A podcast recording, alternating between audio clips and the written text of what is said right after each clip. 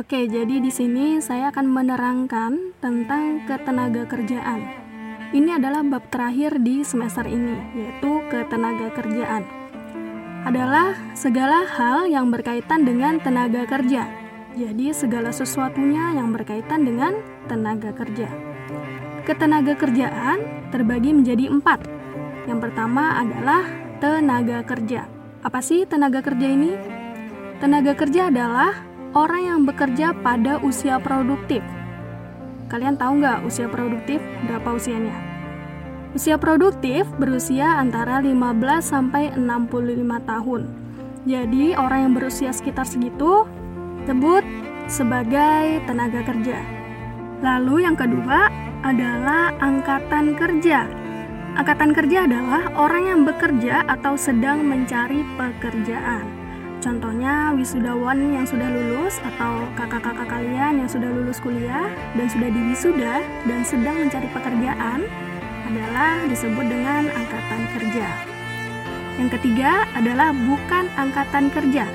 Nah, yang ini adalah orang yang berusia produktif tetapi masih sekolah. Jadi seperti kalian contohnya, kalian masih sekolah, jadi disebut sebagai bukan angkatan kerja. Yang terakhir, yang terakhir adalah kesempatan kerja. Apa sih kesempatan kerja? Kesempatan kerja adalah lowongan pekerjaan atau permintaan akan tenaga kerja. Lalu ada jenis-jenis tenaga kerja. Nah, jenisnya ini terbagi menjadi dua. Yang pertama adalah tenaga kerja menurut keahlian. Di sini ada berbagai macam. Yang pertama adalah tenaga kerja terdidik. Jadi maksudnya tenaga kerja terdidik adalah tenaga kerja yang sudah sekolah atau harus bersekolah lebih dahulu baru disebut tenaga kerja terdidik. Contohnya adalah seorang dokter, seorang pilot, seorang guru. Mereka harus melalui menempuh jalur pendidikan untuk di, dikatakan sebagai tenaga kerja terdidik. Lalu yang kedua adalah tenaga kerja terlatih. Nah, ini harus mempunyai pengalaman terlebih dahulu. Contohnya adalah sopir, montir, mereka berpengalaman dalam bidangnya.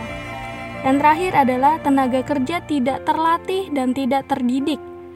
Jadi tidak punya sekolah, tidak bersekolah dan tidak mempunyai pengalaman. Contohnya adalah kuli bangunan, buruh pasar. Yang kedua, tenaga kerja menurut fungsi pokok perusahaan.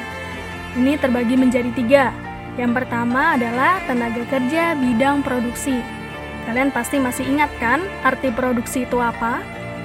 Jadi, tenaga kerja bidang produksi tugasnya adalah memproduksi barang dan jasa.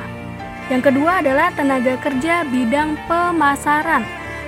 Tugasnya mempromosikan dan mendistribusikan barang dan jasa. Yang ketiga, tenaga kerja bidang administrasi. Apa sih tugasnya? Tugasnya yaitu mengurus hak dan kewajiban karyawan. Contohnya saja, tugasnya adalah memberikan upah atau gaji karyawannya atau urus surat-surat yang diperlukan oleh karyawannya.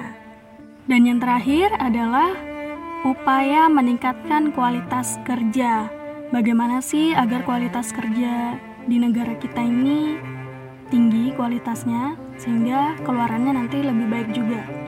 Apa upayanya? Yang pertama adalah meningkatkan kualitas pendidikan. Yang kedua, meningkatkan kualitas kesehatan.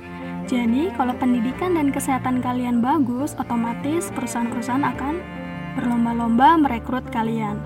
Yang ketiga adalah memaksimalkan peran balai latihan kerja. Jadi ini adalah PR buat pemerintah untuk membuat balai latihan kerja yang semaksimal mungkin sehingga nanti pekerja-pekerja bisa memiliki kualitas yang maksimal. Yang keempat adalah mempercepat sertifikasi profesi tenaga kerja. Jadi perusahaan-perusahaan itu sebagian ada yang mengeluarkan syarat. Syarat untuk masuk di perusahaannya adalah memiliki sertifikasi profesi. Jadi diharapkan pemerintah bisa mempercepat mengeluarkan sertifikasi profesi tenaga kerja. Yang terakhir adalah memberikan bonus dan sanksi.